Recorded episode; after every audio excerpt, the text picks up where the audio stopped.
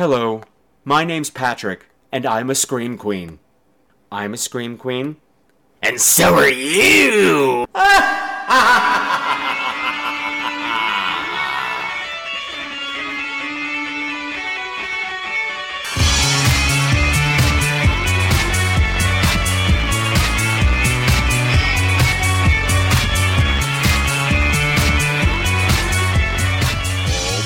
Boy, oh boy, oh boy, oh boy, welcome back, Screamers! And welcome to another episode of Scream Queens, the podcast where horror gets banned. This is episode 19! No, no, no, no, 19, 19. And tonight, listen in horror as I fulfill one of my dark secret desires and finally get to see the movie Visiting Hours. And then we're jetting off to the deep recesses of the Black Forest in Germany to join two lovers for dinner. Guess what they're having? Dick! And not the way you think. That's right, we're watching Grimm Love. Well, I don't know if it's grim or not, but I love having you here with me for the next hour or so, so the fun is about to begin, so don't you go anywhere! Well, okay, you can go pee if you really need to, but aside from that, don't go anywhere, okay? Yay!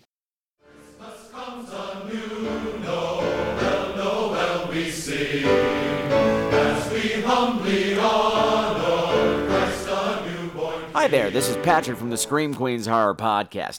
But you already know that because you're listening right now. Well, I just want to take a moment to shamelessly plug myself. Not like that, you pigs, like this. I'm going to be performing with the New York City Gay Men's Chorus in their Holiday Spectacular, otherwise known as Sing Your Brass Off, which is going to be an evening of holiday fun and surprises for chorus and brass, starring the incomparable Tony nominee and Emmy Award winning Liz Callaway. The evening will feature holiday favorites and an eclectic blend of choral music accompanied by a vibrant brass ensemble. From big band to Bollywood. That's right, we're going Bollywood. We got glitter, we got finger cymbal thingies. Hell, we might even be riding elephants. I don't know yet. But regardless of what we're doing, this year's concert is going to blow the roof off of Town Hall. So on Sunday, December 19th, 2010, I would be honored if you would join me and my chorus family at Town Hall, which is at 123 West 43rd Street right here in New York City. We got two shows at 3 and 8 p.m. Now, I know a lot of you don't live in the area, but I know some of you might be coming in for the holidays or you got relatives that live here, and what better gift than to give them tickets to see me and Liz Callaway? Tickets go from 40 to $80, but I was able to wrangle up a special discount for members of my Scream Queens family. So if you head on over to www.nycgmc.org, you can save 10% off your ticket purchase by using the code NYCGMC Brass. So now you don't have an excuse. I want to see your brass at the concert. Happy ho-hos! Do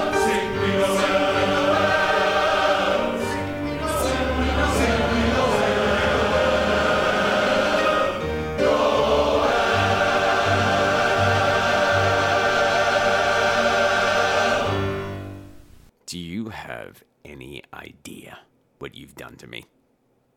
This is all your fault. I'm serious.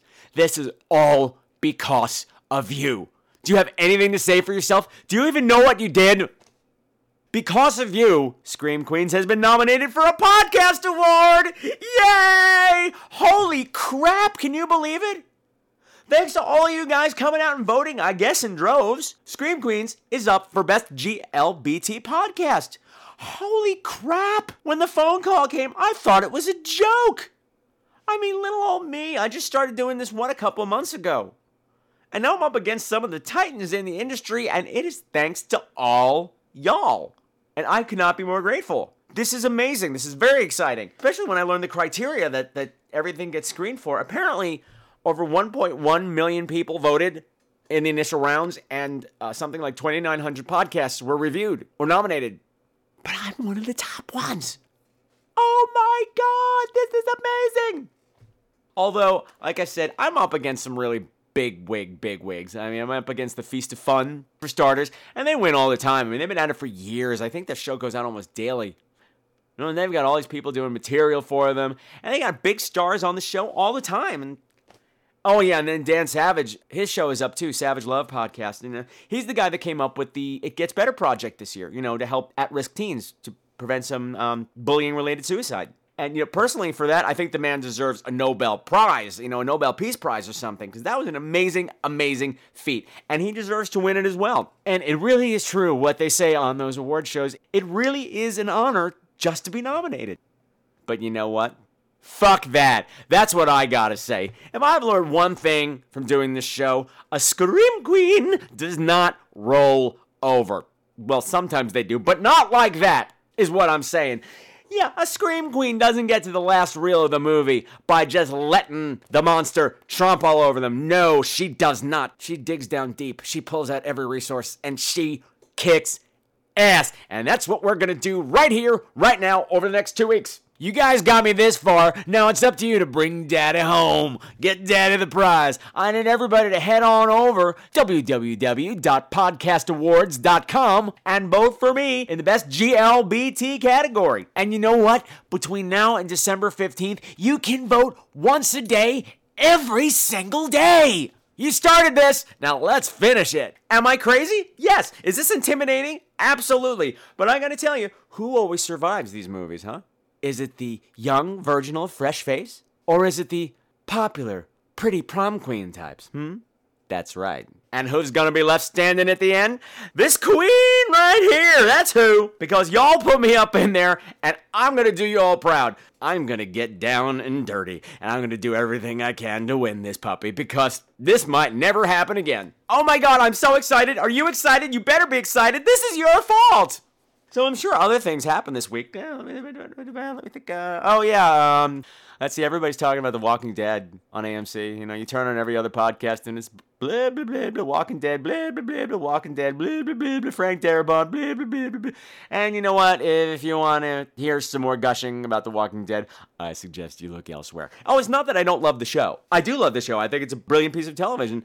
But I think enough other people are talking about it that I just don't need to add to the babble.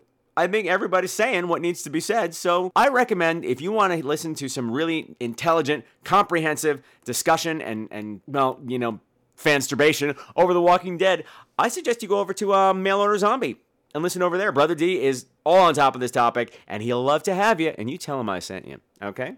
Okay. But I do want to say one thing about The Walking Dead before we go. That guy playing this the, the deputy or whatever, the partner, the cop's partner, his name's Walsh. Last name's Walsh. Let me tell you something, and I speak from experience. That guy is not a Walsh. You know, with that nose alone, he's not a Walsh. But, you know, every Walsh I know can't even walk into the sun without bursting into, you know, third degree burns, much less have a swarthy complexion like that, man. That's all I'm saying. One little criticism. But aside from that, I really love the sense of loss and the emotion that's being packed into the show. It's what always is missing out of zombie movies for me. You know, I think the end of the world would be pretty distressing. I don't think it would be a party, and I don't think it would be kick ass. So this rings true for me. Way to go, Frank Darabont. That's all the Hummer you're getting from me, Frank. Oh, so um, happy Hanukkah to all my Jewish listeners out there. Yeah, Hanukkah started on the first, which was also World AIDS Day, and you know, I had to stop and give some uh, reflection this year, like I always do, and something different happened for me. Normally, I, I think about all the people that I lost, and you know, memories, and you know, remember the really rough years when, um, God, it seemed like you were being called about a funeral every week, and sometimes you were being called every week, and how far we've come, and all the people that I've lost along the way. And then my my focus shifted all on its own, and I started th- thinking about all the people that are still here. You know, due to the changes in medicines and over time and treatment, and just all my friends that I still have who are living rich, wonderful lives, doing incredible creative things, and are healthy as horses, thanks to the miracle of modern medicine. So that was my reflective thought for the day. Now let me tell you about what happened that night. Okay, that evening, Wednesday the 1st, I got an invitation to go to a Screen Actors Guild nomination committee screening of The Kids Are All Right. Now, that just means uh, they select a certain number of uh, SAG members every year to figure out who's going to be up for the SAG Awards when they come up before the Academy Awards and all that stuff. So they send us to all these free screenings and send us tons and tons of DVDs. And they, we were going to see uh, The Kids Are All Right and have a talk back with Annette Bening, Julianne Moore, and Mark Ruffalo. This is not even remotely the point because the movie's great and everything. Actually, it's fantastic. So far, it's the contender for me and the ones that I've seen. But I have to talk about what happened online. Two things happened online. First of all, you have to get there early because it's a free thing and they always over invite and you need to get a seat. So I get there early. It's raining and they're making a stand outside, regardless of the fact that they have this Jagundo lobby with nothing in it on the first floor. That's not the point. So I'm standing out in the rain, and there's these two women in front of me. One younger woman who apparently was on Smallville, from what I'm, I, I heard, and there was also this older woman, and the, they were discussing some of the movies that they'd already seen and what their opinions of, of the um, possible nominations are. And the younger girl says, "Oh, I think the one I'm, I'm really leaning for this year is that movie called The King's Speech. That was really that was a really powerful piece." And the older woman, who is so New York older woman, you know, with the smoky voice and the heavy mascara and rings and rings and rings. Anyway, the younger girl says, "Oh, I'm really after The King's Speech," and the older woman says, "Is that a foreign film?" The younger woman says, "Um, yeah, it's a British film." And the older woman says, "That means it's gonna have subtitles." I hate reading subtitles. Pardon me, ma'am, but you're an idiot. That's all I gotta say about you. Anyway, I'm just. So I continue to wait on the line, and it's just about getting to the time where we're uh, gonna be let in. And I notice this man walking down the street towards me, and he's looking up the line and sizing up the line. And he walks up to me, and I'm expecting him to ask what we're waiting in line for, because you get that all day. And I don't know why they always come up to me. I guess I just got that kind of a face. But um, he goes up to me and he goes, "You've been waiting long, man?" I'm like, uh, I don't know, like 45 minutes. And the older woman in front of me turns around and she goes, Actually, it's been closer to an hour and 15 minutes. And it's freezing. It was 65 degrees, not the point right now. And he goes, Oh man, oh man, that is way too long to be waiting out here. Mm-mm, no way. And then he continues to stand there. Now, uh, in my, opinion, the conversation was over. You can move along now. And he starts up and saying, Oh man, who's talking at the top back again? Uh, and um, Julianne Moore, Mark Ruffalo. Yeah, yeah, yeah. Man, it's too cold to be standing out here. Still not leaving. And it starts to dawn on me this guy's trying to cut the line. And like I said, these people have been standing out in the rain for quite some time, and it's going to be oversold. So a lot of them may not get in.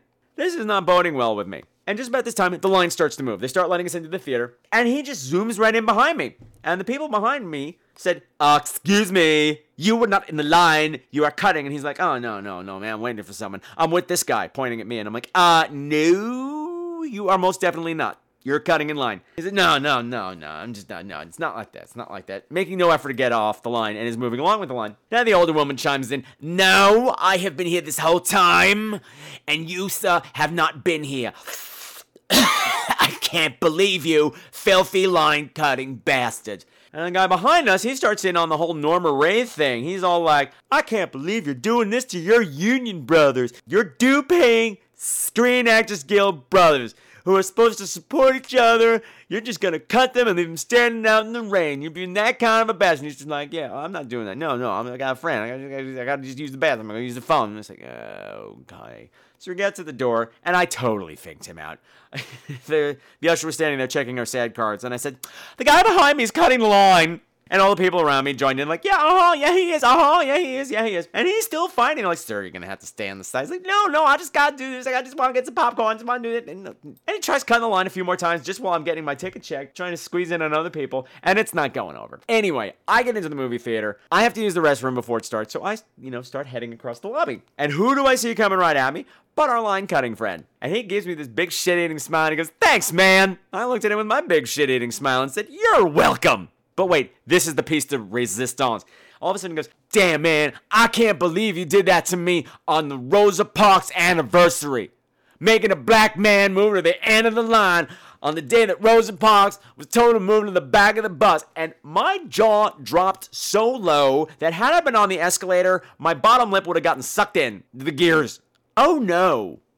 Sir, you're an asshole. I cannot believe you just dragged Rosa Parks into this petty bullshit that you were trying to pull. If Rosa Parks saw you cutting into this line in this situation, I am pretty sure that she would have hit you in the face with her purse and you would have deserved it, sir! You're lucky you got into the movie theater, but you know what I hope? I hope your seat had bed bugs. Uh, I, I also want to say a huge thank you to the folks over at kindertrauma.com, which, if you haven't been over there, Kinder Trauma is a site dedicated to all the things that freaked you out as a kid. If it gave you nightmares as a kid, it's somewhere on there. What's great about that, you find a community of other people who are also terrified by that exact same thing. All of a sudden, there's no shame in it. You're like, oh my God, other people remember that stupid thing too. Oh my gosh. Anyway, somebody tipped me off that there was an article on there about the horrors of Snoopy Come Home. Which, if you were listening last week, was a huge flashback memory of mine. The deep, deep emotional scarring caused by the horror that is Snoopy Come Home. And it said almost everything that I said. Uh, thousands of children across the country left inconsolably sad, irreparably damaged, and they all agreed that the um, that fundamental friend dependability girl was a future serial killer. So if you haven't checked out kindertrauma.com, go right now. No, don't go right now. Listen to the show first, then go and check them out and tell them I sent you. Okay. And lastly, and I swear to God, this is the last thing, Bradford and I went to the theater again. And this time we saw a little show off Broadway called Devil Boys from Beyond. And this was one of those deliriously fun downtown shows, which involved a whole lot of drag queens and a whole lot of sexy muscle men in their underpants. And it was a, a sci fi spoof of those 1950s kind of movies. Uh, alien invasion movies. Now, granted, I'd be able to give you a much more concise and precise description of the story had Bradford and I not been seated next to the couple that we were seated next to. Because, you see, Bradford being of Southern blood, he could talk to anybody about anything. And so I went to the bathroom and he came back, and the two of them were fast friends, him and the older one, and they were just chatting away and chatting away. And the next thing I know, the older man had bought us both Long Island iced teas to drink during the show. So, again, I'm drunk. Not right now, but the show is a bit of a blur because the iced teas were really strong. And all I remember was laughing a lot, and that's really all that's important, isn't it? Well, that and the memories of the beautiful, beautiful muscle boys in their underpants in the show, but comme ça. Well, the other thing would be to not accept cocktails from strange old men in the movie theater because you might get roofied, but when you get to a certain age, you're kind of hoping for that. But that is not the point right now. Unfortunately, it's one of those one of those um shows where I could quote it as much as I want, but it wouldn't be funny out of context. It was the way that people delivered those lines and and every and every it, it just wouldn't work, is what I'm saying. Although I did learn a few important things. For instance, uh, when when a woman was presented with an alien baby in a jar, what she says to the person who, who gave it to her, she goes, "Oh Norma, how many times have I told you that a mayonnaise jar is no place for your stillborn children?" Okay, note taken. My other favorite moment came when they were checking into this the only hotel in Lizard Lake, Florida, which is where the invasion was happening. And you know, it's the the white trash woman checking them in. You know, cigarette and lipstick on the teeth and the big bouffant hair do. And this is the drag queen, of course. And the drag queen playing the the world famous reporter. She's like, Ah, thank you so much, Rosa. I'll have my coffee and scones at nine tomorrow. To which the woman says, Well, all right. And I'll have Rock Hudson eating my bald pussy at ten. Unfortunately, this was the closing performance of Devil Boys from Beyond. I wish I had found it sooner because I would have pimped the shit out of it on here. When I did some Googling for it, I saw it's playing in a whole lot of regional theaters around the country right now. It's playing in Phoenix, it's playing in Miami. I think it was somewhere outside of Chicago. If you're in the area, go check it out. It's a hell of a lot of fun. Tell them I sent you. They won't know who the fuck you're talking about, but you know what? I'll know. Oh, and by the way, if you go over to the webpage, I posted some pictures of the half naked muscle men for your perusal. And now, music for ogling.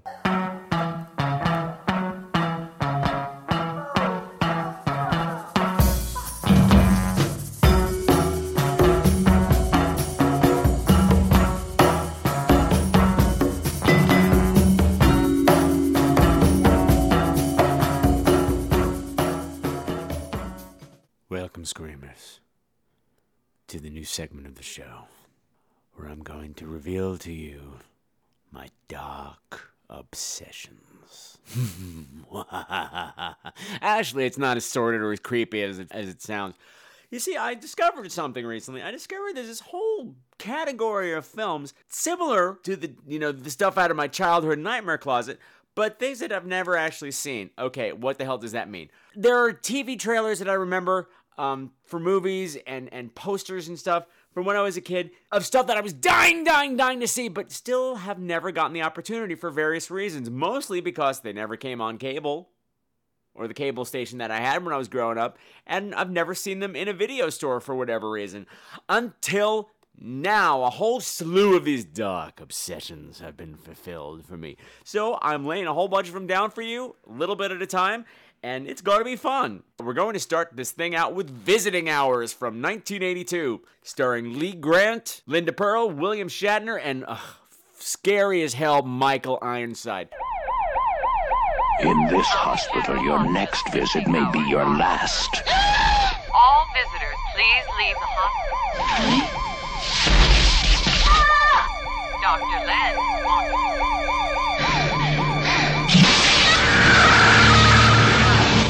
Visiting hours so frightening you may never recover. Starring Lee Grant, William Shatner, Linda Purl.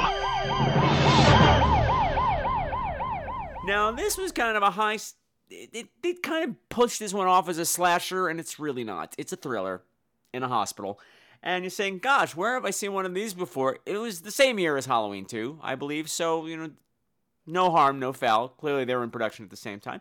Now, I was surprised after watching this to find out that this was on the infamous British Video Nasties list. And I said, wow, I can't really imagine why. The violence wasn't that extreme. The thing that he does with his camera, which I'll tell you about later, is kind of creepy. But then I remembered there is a scene where he threatens um this I don't know if she's a hooker or just a hoe. You know there is a difference with a knife. You know possibly raping her, and I guess that's kind of extreme for British people. And it turns out this hoe is this actress who was also in Happy Birthday to Me. She was one of the cool kids who doesn't get killed, but she does look like Chloe Sevigny. So she might wish she was dead. Did I say that? No, I didn't. I did. I did. I did. I did though. Oh my. Now, as I mentioned, the main star of this is Lee Grant, and genre people will probably most likely know Lee Grant as being Damien's second mom. Or actually, I guess Damien's third mom if you count the jackal. Anyway, she was the, the mom, the redheaded mom in Damien Omen 2. And now she's in this. Anyway, she plays this high profile TV journalist lady on the TV, you know? And she's covering this super famous court case that's raging through the country right now about some woman who defended herself against her abusive husband, and now she's being charged with a crime. Possibly getting jail time or something like that. It's really not important. She is on the side of the wife in this case. Unfortunately, this pisses off the studio custodian, who is Michael Ironside, who is apparently really not fond of strong women at all, or possibly women in general. He shows up at her house, he kills her maid, he attacks her, she gets away, but is sent to the hospital with, with numerous injuries. And from there on, the wackiness ensues. He is stalking her all around the hospital, killing people around her, and it's it's really not bad. I'd heard terrible things about this movie, which is why I never really sought it out, but it popped up on cable and I sat down and watched it and I had a great time. You gotta remember though, it's 1982, so it's slow. There's not a lot of gore in it, so if you're watching it for that, you're not gonna get it. However, you're gonna get a terrifying performance from Michael Ironside, who of course is from Scanners and pretty much every really good Canadian horror movie. Just looking at him is scary. Now, I want you to picture this. Let me walk you through the scene where Lee Grant gets attacked in her home, you know, early on in the film. She comes home from work and she's walking around the house and she sees the maid hasn't cleaned anything up and she's like, "Oh my god. You're so fired." And she's yelling at the maid who's not responding and she hears water running in the shower. So she goes up and she's yelling at the maid in the shower and I'm going, "You let your maid take showers at your house?" Okay. And if this is the maid's bedroom, it's really nice, but that's really not the point right now. There's nobody in the shower. She discovers and she says, "Hmm, that's peculiar." And as she's turning to leave the bedroom, the curtains come flying open and out pops Michael Ironside. Now, if you know what he looks like, his physical presence is terrifying as it is. But now picture this he's butt ass naked, dripping wet, and covered in her jewelry. He's it's like he went through her jewelry box and put on every single piece of jewelry, but none of it he's wearing right. You know, he's got earrings in his nose, he's got a necklace on his head, he's got shit hanging from his lips. It is fucked up. Just butt ass naked, jewelry covered Michael Ironside chasing you through your house. That's fucking scary as hell. Oh, he's got a knife. Naked man with a knife. Never good. Never good. Now, of course, the true horror of the scene lies in the fact that Mr. Ironside's character here is breaking a cardinal rule. As any good Scream Queen knows, if your mama taught you well and your mama taught you right, you know that you put on all the jewelry that you're planning to wear for the night and you take one piece off. Michael Ironside needed to take like seven pieces off, so the Scream Queen of me is going, girl. Without Michael Ironside in this movie, I, it would just be okay. But with him in it, it really kicks it up like three other levels. It's three other notches. It's really scary film. There's something about hospitals that freak me out anyway. You know, aside from being sterile and creepy and um, you know, people come there to die. The thing that always bothers me about hospitals is that you can't lock your door. There's no locks on patient doors normally because you know, if there's an emergency, the doctors need to get in. So you're kind of left wide open there. And this is, you know, pre 9 11 days where security isn't quite as tight. And there's a really good sense of cat and mouse in his pursuit of Lee Grant. The thing that's extra creepy about him, too, you find out all these little awful habits that he has when he kills. Like he, he kills this old woman who's in the wrong room at the wrong time. You know, they switch Lee Grant out of her room and they put this old woman in there and he cuts her life support. He opens up the curtain to discover it's not her, but he's like, okay, that's all right. The woman's dying, you know, she's her breathing slowing. And she's just staring at him with this terrified glance. And he sits down in the bed really quietly and he's just looking at her. And she's looking at him, looking at him with this help me, help me sort of look. And he's just sitting there very calmly looking at her. And he takes out a camera and just starts taking close up pictures of her face as she dies for what seems like four hours. I'm like, that is awful. You're an awful person, but that's his MO. He'll take pictures of you while you're croaking. That's a bad man. It's a bad man. You know who else is a bad man? William Shatner. He's just he's just the Shatner in this. Fortunately or unfortunately, depending on your view of Shatner, he doesn't have a lot to do. He just kind of comes in and poo-poos Lee Grant every now and then, like, oh no, no, no, nobody's stalking you. It's your imagination. I wish the wig he was wearing was my imagination, but it's not. It just it's, awful, awful. The other familiar face in this is for some of the older folks is Linda Purl. Linda Purl was in everything TV related in the 70s. He she was on some of the last seasons of Happy Days. Uh, I think she married the Fonz, and I know she was the mother of the Poltergeist girl on the show before she croaked. But yeah, she's in this and she's a nurse, and for the most part, she looks really sickly. I'm like, she's a pretty girl, but they have her all washed out looking. But then finally, when she goes home to what I think might be a lesbian relationship, it's not clear if the woman that lives with her is her daughter or her girlfriend. Because let me just let me just spell this out for you. You know, she comes in, Linda Purl comes into her bedroom and she sits down. I think she starts to use the phone, and as she's using the phone, this woman or girl comes in in a towel, all wet from the shower, and just throws herself in the bed and like cuddles up next to her. And she's like, "Oh, you're late again." So I'm thinking girlfriend, but then they never mention anything about it. So I'm like, daughter? Is she that old? Is it her sister? I don't know. Maybe it's all of the above. Maybe it's her lesbian lover daughter sister. Dun dun dun. But it's really not important out of the way because it's not a plot point. But you know, she gets home, she gets dressed up, and next thing she's got on her hot pants, she's got that 70s swoop in her hair. I'm like, there's Linda Purl. There's Linda Purl. The other thing that people might know Linda Purl from, older folk, she was in that TV movie with Richard Thomas where they were both retarded. Hi, Mother. I love you, Mother. I'm a terrible person, but that was what she was famous for. She was famous for being retarded with Richard Thomas, where she should be famous for getting retarded with me, because this is the place where people come to get retarded or something. Shut up. Anyway, so that was visiting hours. Just a little quickie look at visiting hours. If you catch it, if you happen to see it on, I say catch it. If you if you're a hardcore horror fan, you might want to let it go by. But if you like a suspenseful little thriller with some horror elements, you're gonna have a good time. And if you don't, fuck you. Mattel's new baby secret. She whispers just to you. Her lips really move. It's almost unbelievable. Get Mattel the new baby secret so you can have fun keeping secrets together.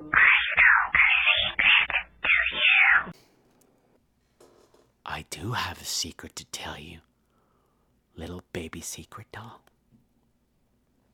You promise you won't tell anybody? Okay. I have to apologize to you. Because I did a very, very bad thing. And I liked it. I broke my promise to you. Oh, but it just felt so good and I couldn't help myself.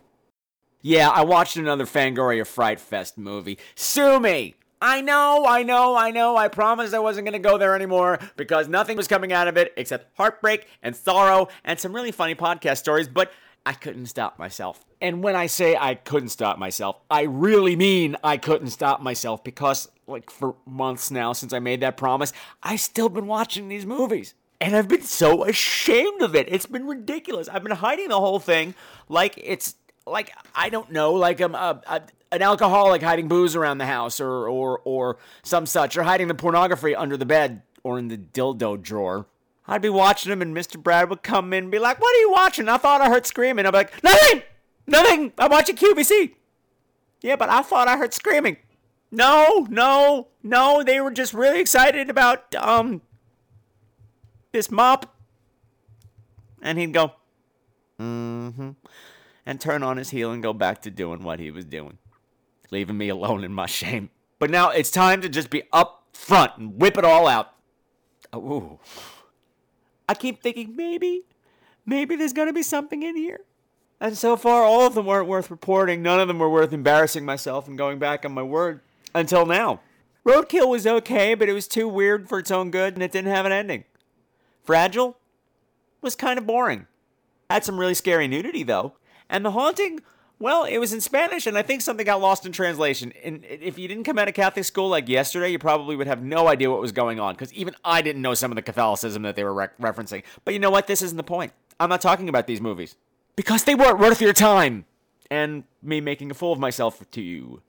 So tell us, Patrick, what is this movie that was good enough to make you reveal your deep, dark secret to the entire world? Well, I'll tell you. It's a movie called Grimm Love. And that's Grimm with two M's. You know, like the guys who wrote the fairy tales. As a matter of fact, in its own way, this, this movie is a fairy tale. Once upon a time, there were two little boys, just like you and me, in every single way. Until one day, some very bad people did very bad things to the poor little boys and hurt them very badly inside where it doesn't show. And later, when the boys grew up, they turned out to be very bad people too. In fact, they grew up to be monsters. Booga booga booga! Let's listen to the trailer. Is it wrong to want to find someone who can see inside of you? Into the darkest corners of your heart and still love you? On September 19th, 1998, Oliver Hartwin first made contact via the internet with Simon Grombeck. Ten days later, they met. Twelve hours later, Simon Grombeck was dead.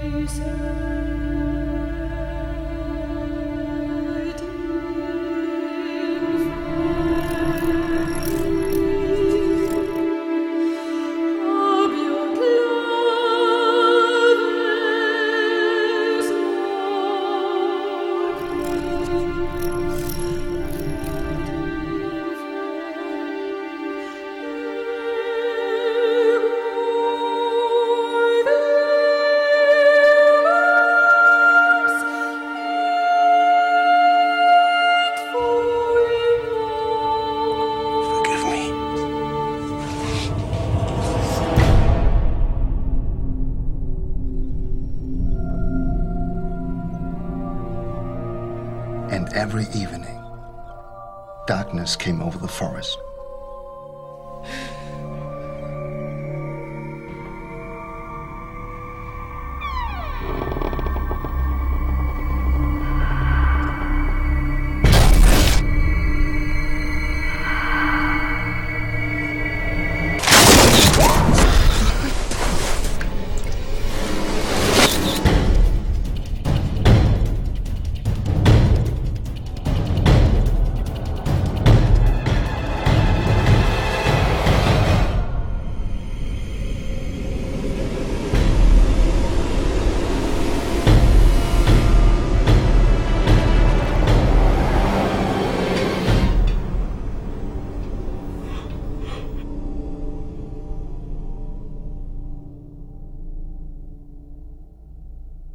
Now, you may have noticed I'm not covering this as a crapshoot film. Uh, for those of you who are listening for the first time, the crapshoot is a segment of the show where I dive headfirst into the vast sea of direct to DVD horror movie releases in search of that diamond in the shit pile, which is what I did for all these other Fangoria Fright Fest films that I covered. They were crapshoot films, but this floored me. This is a beautiful, incredibly disturbing film, and to put it in the crapshoot just doesn't seem fair. In fact, just the idea that this film was lumped in with absolute shit like Dark House and fucking Pig Hunt makes me angry because I almost didn't watch it. Granted, this is a tough film to get through. And not for the reasons that you think. If you see the trailer, which, eh, I mean, you heard it, you might think it's going to be torture porny and it's not. This is actually a very intimate look at these two men and what's driving them to do what they do to each other. One, to give himself up. Actually, it, I'm getting ahead of myself because you guys don't even know the story at all. Uh, the main character here is Keri Russell. You know, the girl who had the haircut that almost sunk the WB. Remember her? Keri Russell is this criminal psychology student who is obsessed with this case, the uh, infamous Hartwin Grombeck cannibal murders case. Now, it, you don't have to worry about spoilers here at all. Or I don't have to worry about them, but you don't have to worry about me spoiling anything, is what I'm trying to say, because Keri Russell's character tells you right at the beginning exactly what happens. Throughout the course of the film, you know exactly what's going to happen, in what order it's going to happen. So, me telling you any details is not spoiling anything because you already know, and actually, that's part of the horror, which I'll get into later. She tells us the basic details of this case. Um, Oliver Hartwin was placing ads on this cannibal website, cannibal fetish website, looking for somebody to eat. And Simon Grombeck answered the ad. And like most of the people on this site, neither one were joking. And it went down. And this was actually based on a true case. Uh, the names have been changed, the details are somewhat changed, but this shit happened. Now, I've heard a lot of criticism of Keri Russell's character here that she's really superfluous and you should have just left her out and just dealt with the two men. And I see a couple of reasons why she's important. One is the reason I just said. She tells you everything that happens right up front. So there are no surprises along the way. It's not about that. It's not about the exploitation factor here. It's more about this personal study of these two men. And in a way that kind of braces you for what's to come. And also, it gives you a human link to the story. Because without her, you're just in the heads of the monsters. And that might get too oppressive for film. It might just be way too much for an audience to take. So she serves as a buffer. And also, the deeper she gets involved in the case, the more she, she um, researches it, the more obsessed she becomes and the more crazed herself she's becoming.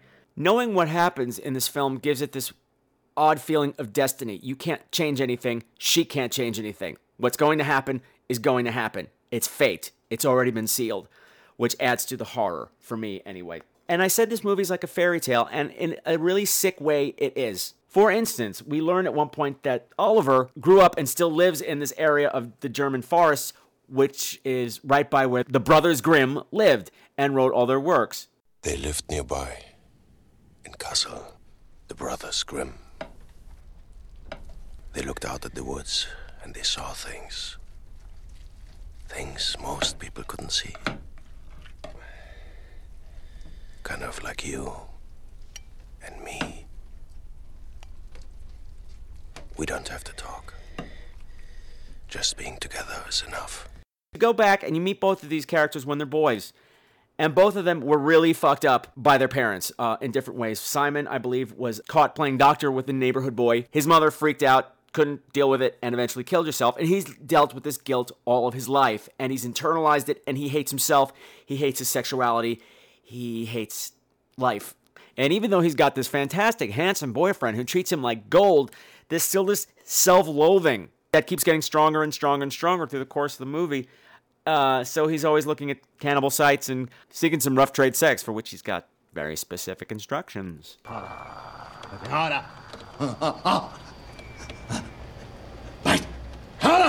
Right. Harder. Harder. Bite my thing. Bite my thing. Bite it off. Bite it off. Yeah, you heard that right. Bite my thing off. This poor guy has internalized all that self loathing so much that he even wants to lose the part of himself that caused all the trouble in the first place his wee wee. But of course, that doesn't happen now because we know he's not going to lose it to some trick. Thank you, Keri Russell, for taking the suspense out of the scene. He's going to get that bitten off later. Now, Oliver, on the other hand, a psychotically overbearing mother, not Mrs. Bates style, but a different kind of more passive aggressive sort of thing, that leaves him terrified of being alone. And he comes across, he, he develops this fantasy that the way to keep people with you forever, to keep them from leaving, is to make them a part of you. Eat them. And Keri Russell introduces an idea early on in the movie that she says, Everybody looks at this case and goes, Oh my God, how many steps am I away from being that? How different am I from these two? What makes me different from these monsters? And she says, I think the real question is what makes us the same. And that's what this movie explores. It makes these two monsters very, very human. You understand everything that they're doing, and the connection between them, it crackles with intensity. I read somewhere someone made uh, um, someone equated it, it's almost no different than any Meg Ryan romantic comedy thing where she meets the man of her dreams. They live happily ever after because this is about two guys meeting the men of their dreams. A perfect match. There is a scene when Simon, the guy who wants to be eaten, has met with, with Oliver. He's taken in two bottles, of, uh, two entire bottles of cough medicine to dope himself up for the experience, and they're not taking. So he freaks out and wants to go home. And so Oliver drives him back to the train station. It's pouring rain. Simon gets out of the car and is walking to the train. Oliver gets out of the car and is standing there in the rain, and he says, I had this feeling earlier tonight. When you stepped off the train. That Yeah? we were meant for each other. and honestly, all he had to do was hoist a boombox over his head, and he would have been John Cusack and say anything. And I'm sitting there watching the movie going, You go back to him! You get back in that car! That man wants you! He needs you! And I'm like, Oh my god, what am I saying? But this is what the movie does to you. And when it finally gets down to the the big event, I found it really interesting that it's Simon who's driving the whole thing. Uh, I believe the gay term would be pushy bottom. He's the one who's telling Oliver what to do, making sure everything goes his way. He wants it to be perfect his way. Normally, you would think the guy who was going to be cooking and killing you would be in control, but it's not. Now, through the course of this, Keri Russell has been trying to find this almost mythical videotape of the of the murder. Well, not the murder, but the whole procedure. I don't know what you would want to call it. It's the final link in the puzzle. She's desperate to see it. She needs to see it. It's eating away at every fiber of her being. And this is where this whole fairy tale thing comes back through again because, in its way, this whole movie is about wish fulfillment, which is every fairy tale. Simon and Oliver both get their wish. It destroys Simon, literally. And Oliver was left unfulfilled. He was back on the internet looking for a replacement shortly afterwards. Now, for Keri Russell, she finally gets to see that videotape. She finally gets what she wants, and it decimates her emotionally. She is broken at the end of this film. So be careful what you wish for, kids. You might just get it. Now, I would be remiss if I didn't discuss what happens on the videotape just a little bit. Surprisingly, it's not graphic, but it's so intimate, it feels graphic. And when I say intimate, it's almost romantic. Because Simon has somebody, I mean, Oliver has somebody at the house earlier that he thought was going to be the one, but it doesn't work out. And he had him in this saw like basement, you know, all tiles and linoleum and chains and tubs and drains and hooks everywhere, which is where he brings Simon initially. But when they come back from the train station, it's in the living room. It's candlelit. They eat his penis together. Yeah, he cooks it first and then they eat it together. And oh god, it's just awful. But you know, you don't see any of this, but you don't need to see any of this. I cannot recommend this movie enough. I was horrified by what I saw, but also by what it made me feel. And take a really good, long, hard look at myself and say, gosh, we are not so different, you and I, Mr. Cannibal Person and Mr. Podcaster Person. And that's some scary, scary, scary stuff. And I'm angry that they lumped this in with these other piles of shit that are in the Fangoria Fright Fest. But then again, had they not done that, I might not have seen it. So, uh, okay. But whatever, I did see it, and so should you. And you know what? To the people on IMDb who are bitching about all the gay sex in this movie, guess what? There isn't any. First of all, if you saw the trailer or you read the description of this, you know it's about a gay relationship. What the fuck is your problem? And second of all, the only male intimacy that happens in this film is a little bit of kissing between Simon and his gorgeous bartender boyfriend. And that's like one smooch and maybe five seconds of. That's it. There is no other sex. Granted, this whole end scene when they finally meet feels like sex. It's so sexually charged, but it's not sex that they're after. It's something even more intimate than sex. And uh, uh, I think this is an important film, and I say go see it. That is my word, and my word is the word. You see that, Mr. Brad? I got all intellectual with them, and they totally forget that I lied to them and went and watched more Fangoria Fright Fest films. what a bunch of idiots. Oh my god, the mic's still on!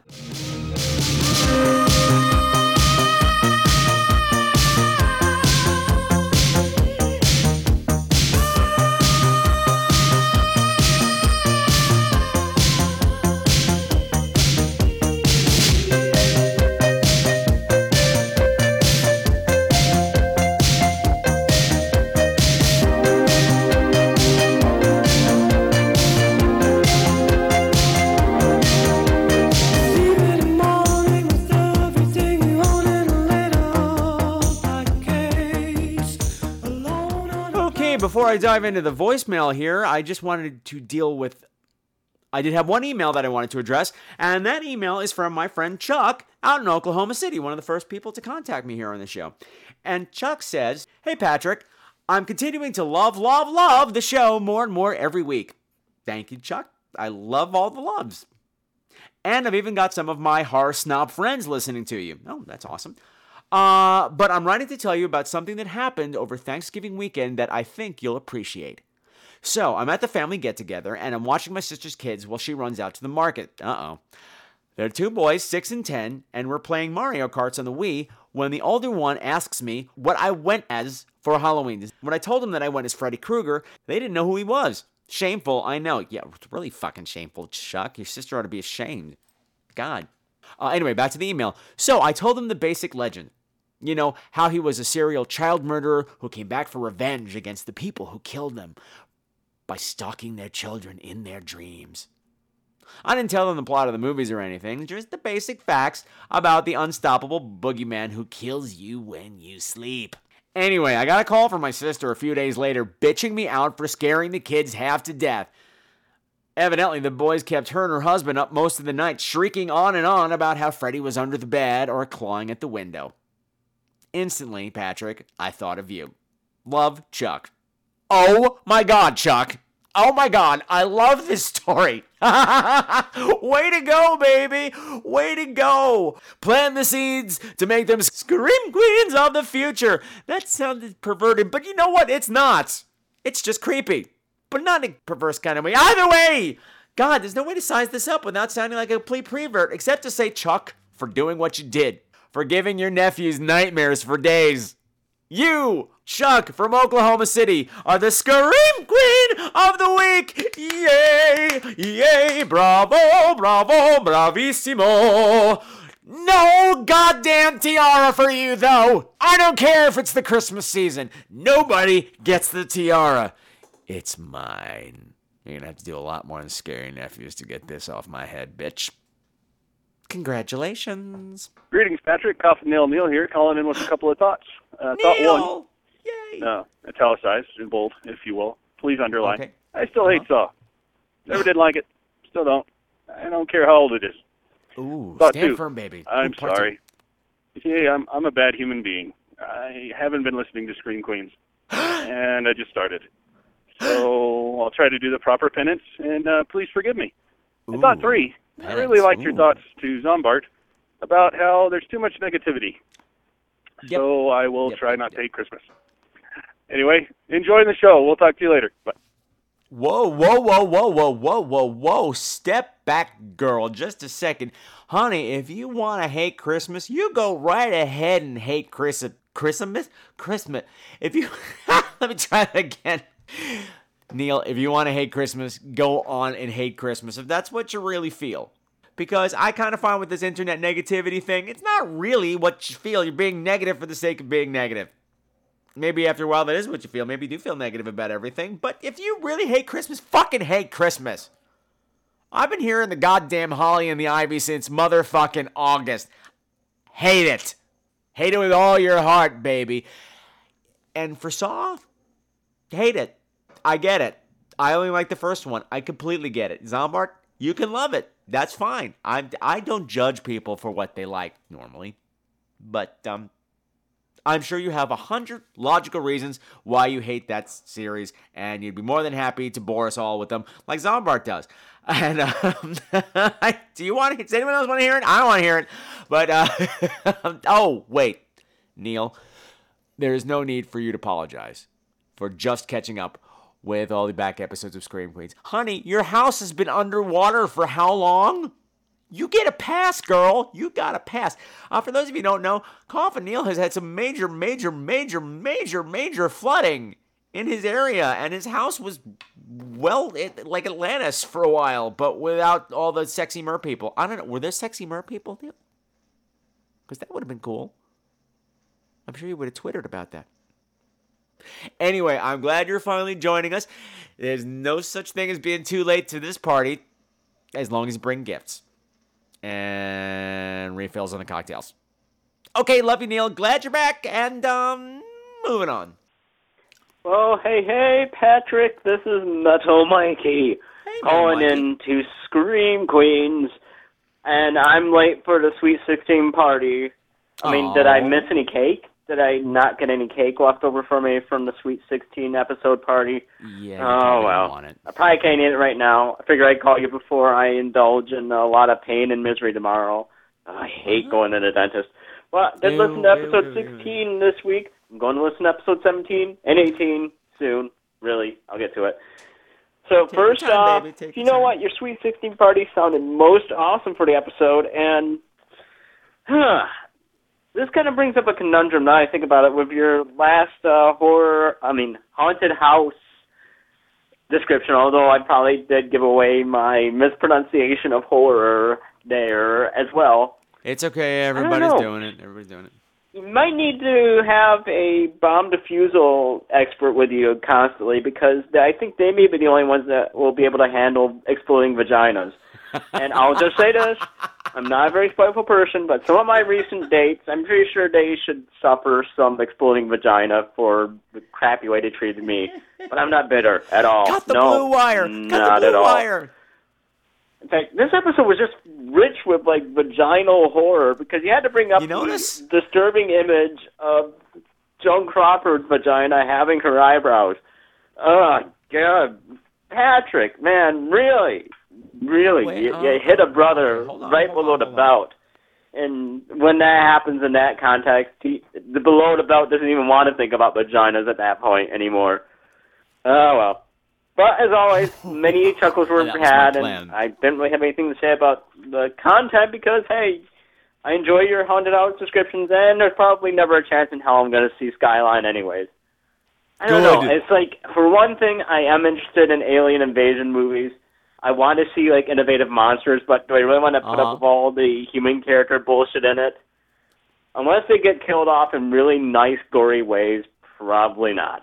Yep. But as always, Patrick, you're doing excellent. Take it easy, and I will get to you again sometime soon. All right, take care, my friend. Bye. You too. Mikey Bubula, thank you as always for calling in. Listen, I'm sorry about these dating experiences of yours that you would actually wish an exploding vagina upon them, because let me get something straight. Or not so straight, depending on how you look at it. Even though, as a gay man, I'm not particularly fond of the vagina, I have no problems with the vagina as a concept. I don't hate the people who have them. I don't think that anybody deserves to have their vagina explode, theoretically. Especially not in a sea of maggots or other juicy, chunky secretions and such. But, um, however, I find it more interesting that I keep running into this in horror directed by straight people. So, okay, I'm looking at you straight guys. You keep saying, I don't like the vagina. I'd say you have more fears of the vagina than I do. You're the ones that keep putting out these horrific images of them and worry that they have teeth and such. Ha ha ha ha! Take that.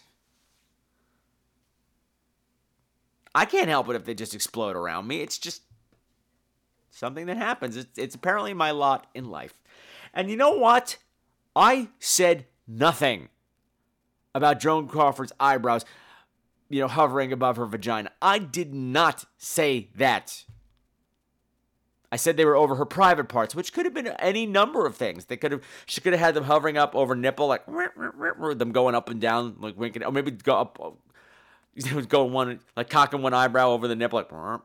They could have been. They could have been over her butt. She could have eyebrows on her butt. They did not just need to be in her vagina. I cannot believe I'm having this conversation, Mikey. This is absolutely ridiculous. I love you. Next call. Hey, Patrick, it's your favorite long-winded pain in the ass, Zombart with a Z. Uh, giving you a call. Um, I didn't really have anything horror-related to talk about, but I have a question that was in my mind. But I'm still gonna talk for seven It minutes. It is kind of GLBT related, so I figure as a new spokesperson and, frankly, one of my favorite lad who fancies the lads, I thought I'd run it by you and see what your thoughts are. Um, You're wrong. I was No, watching no, uh, Kids in the Hall the other day, Uh-huh. and Scott Thompson was on there, and he does his Buddy Cole routine. And he's kind of on there as, um, well, obviously you know who he is and everything.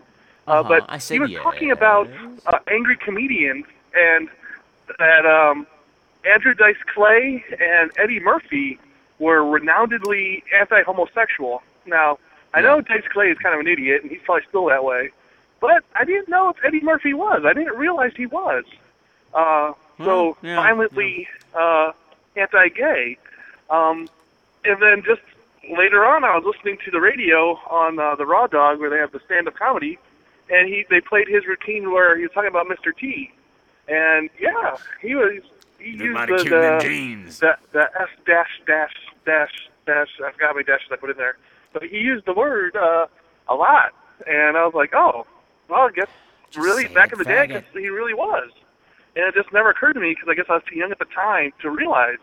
Um, so I'm guessing I'm asking, in the years that have passed, has the gay community forgiven Eddie Murphy, or is he still like, you know, the Hanoi Adam- Eddie Murphy, the Hanoi Ed of the straight world, and that, you know, he's hated and hated, and I wasn't aware.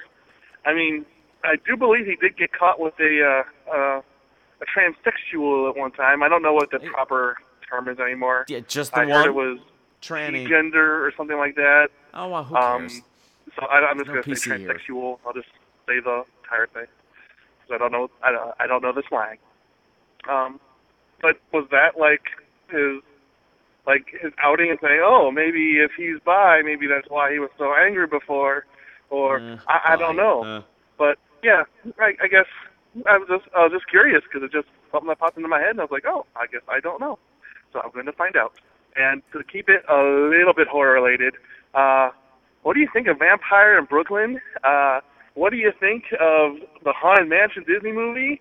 And uh, what did you think of Chubby Rain? Because I think he was in Bowfinger, right? And that was supposed to be a horror movie. So yeah, there it is. I'll talk to you later. Toodles. Bye.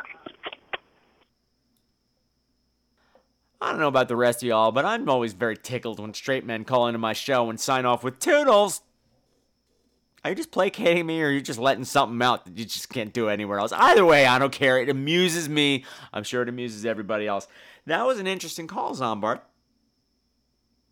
Good lord, is it April Fool's Day? Is it Armageddon? No, I'm just kidding. You know I love you. Um, yeah, uh, Eddie Murphy and Andrew Dice Clay, homophobic. No big surprise there. Um, when there was the huge backlash against both of them, I was really not on the scene much. I was, you know, in junior high and high school. I do remember there was a lot of backlash against both of them.